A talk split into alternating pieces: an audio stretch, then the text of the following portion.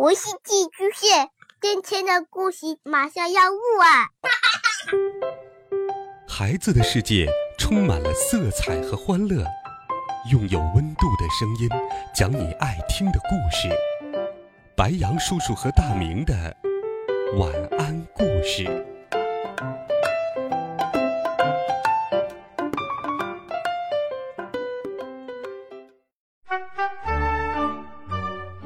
小朋友们、同学们，大家好，欢迎收听白羊叔叔讲故事。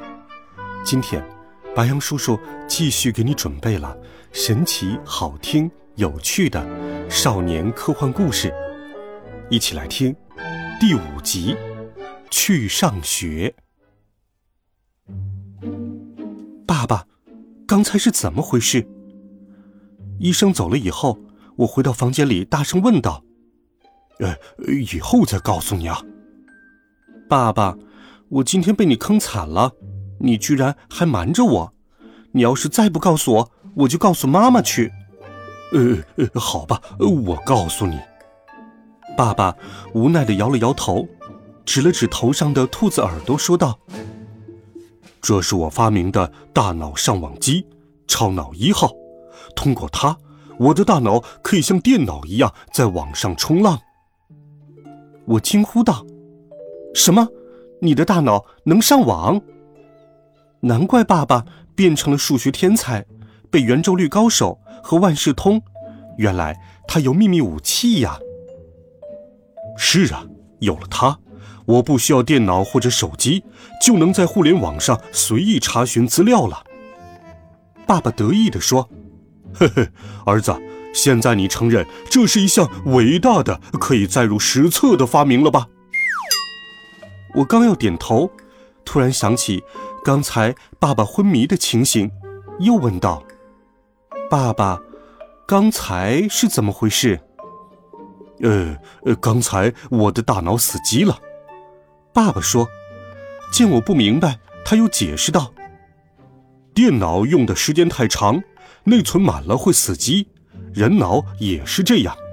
刚才我的大脑因为上网查了太多的资料，过热造成了死机，这是一个缺陷，我得好好将它改进一下。说着，他将兔耳朵摘了下来，拿出工具，热火朝天的工作起来了。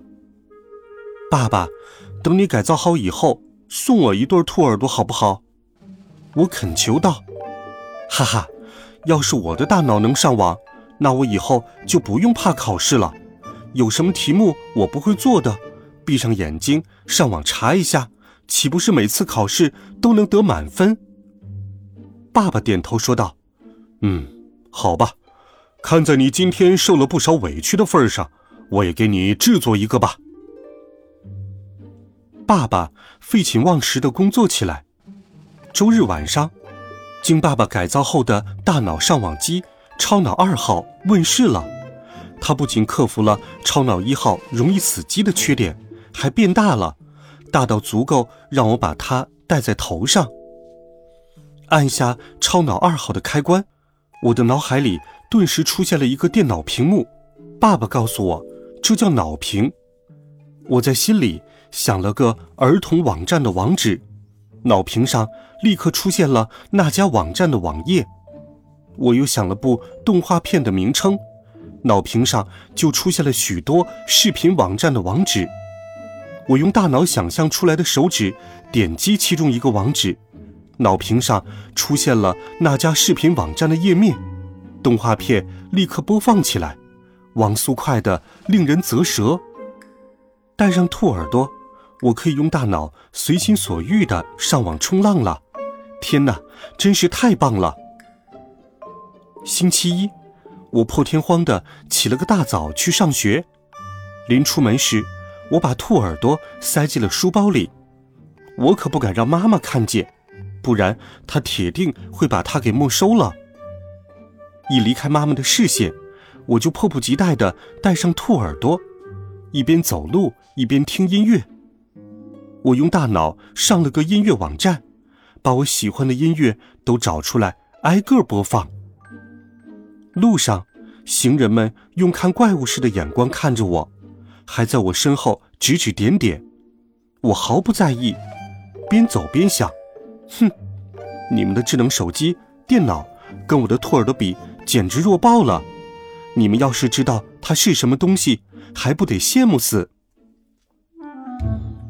到了学校，班上的同学看见我头戴兔耳朵，全都哈哈大笑，七嘴八舌的说：“嘿嘿，小杨，你这是在玩 cosplay 吗？扮演小白兔，太有创意了。不过你要是戴的话，也得戴个好看点的呀。你现在戴的这个难看死了，太没有品位了。喂，你该不是受了什么刺激吧？脑子出问题了？胜败乃兵家常事。”一次没考好，知识竞赛没有答对，没什么大不了的。最可气的是老肥，他一边做鬼脸，一边学着小孩的腔调，奶声奶气的念起了儿歌：“小白兔，白又白，两只耳朵竖起来。”我白了他们一眼，心想：“哼，有眼不识泰山。”一会儿，让你们见识见识我的兔耳朵有多么神奇。第一节课是语文课，徐老师踩着铃声走进教室，他看见我头上的兔耳朵，皱了皱眉头，说道：“你在干什么？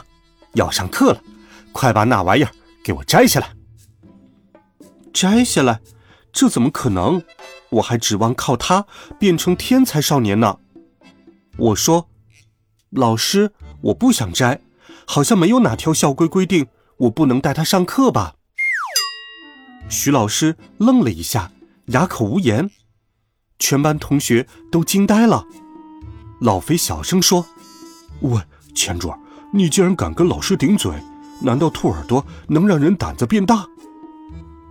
徐志摩放下讲义，开始抽查背课文。不知道他是记仇还是无意的，第一个就叫到了我。老肥幸灾乐祸的冲我做起了鬼脸。我站了起来，思维突然短路了。我心想：糟糕，我的大脑不会也死机了吧？还好，大脑网络运转正常。我很快搜到了课文的原文，我照本宣科，流利的把课文背了下来。其实那哪是背呀，我不过是照着脑屏念了一遍课文而已。同学们都很吃惊，要知道，以前抽查背课文，十次有九次我是背不下来的，就算偶尔有一回背下来，也是磕磕巴巴的，从来没有背的像今天这么流利过。正所谓一好遮百丑，徐志摩满意的点点头。不再追究我上课戴兔耳朵的事了。老肥惊讶的下巴都快掉下来了，难以置信的说：“钱主，莫非你戴了兔耳朵，不但胆子变大了，人也变聪明了？”我得意的想：“嘿嘿，他不但能让人变聪明，还能让人变成天才呢。”英语课向来十分害怕被提问的我。竟然在英语老师提问时主动举手发言。我的英语很差，尤其是口语，除了一些日常用语，其他的我一律不会。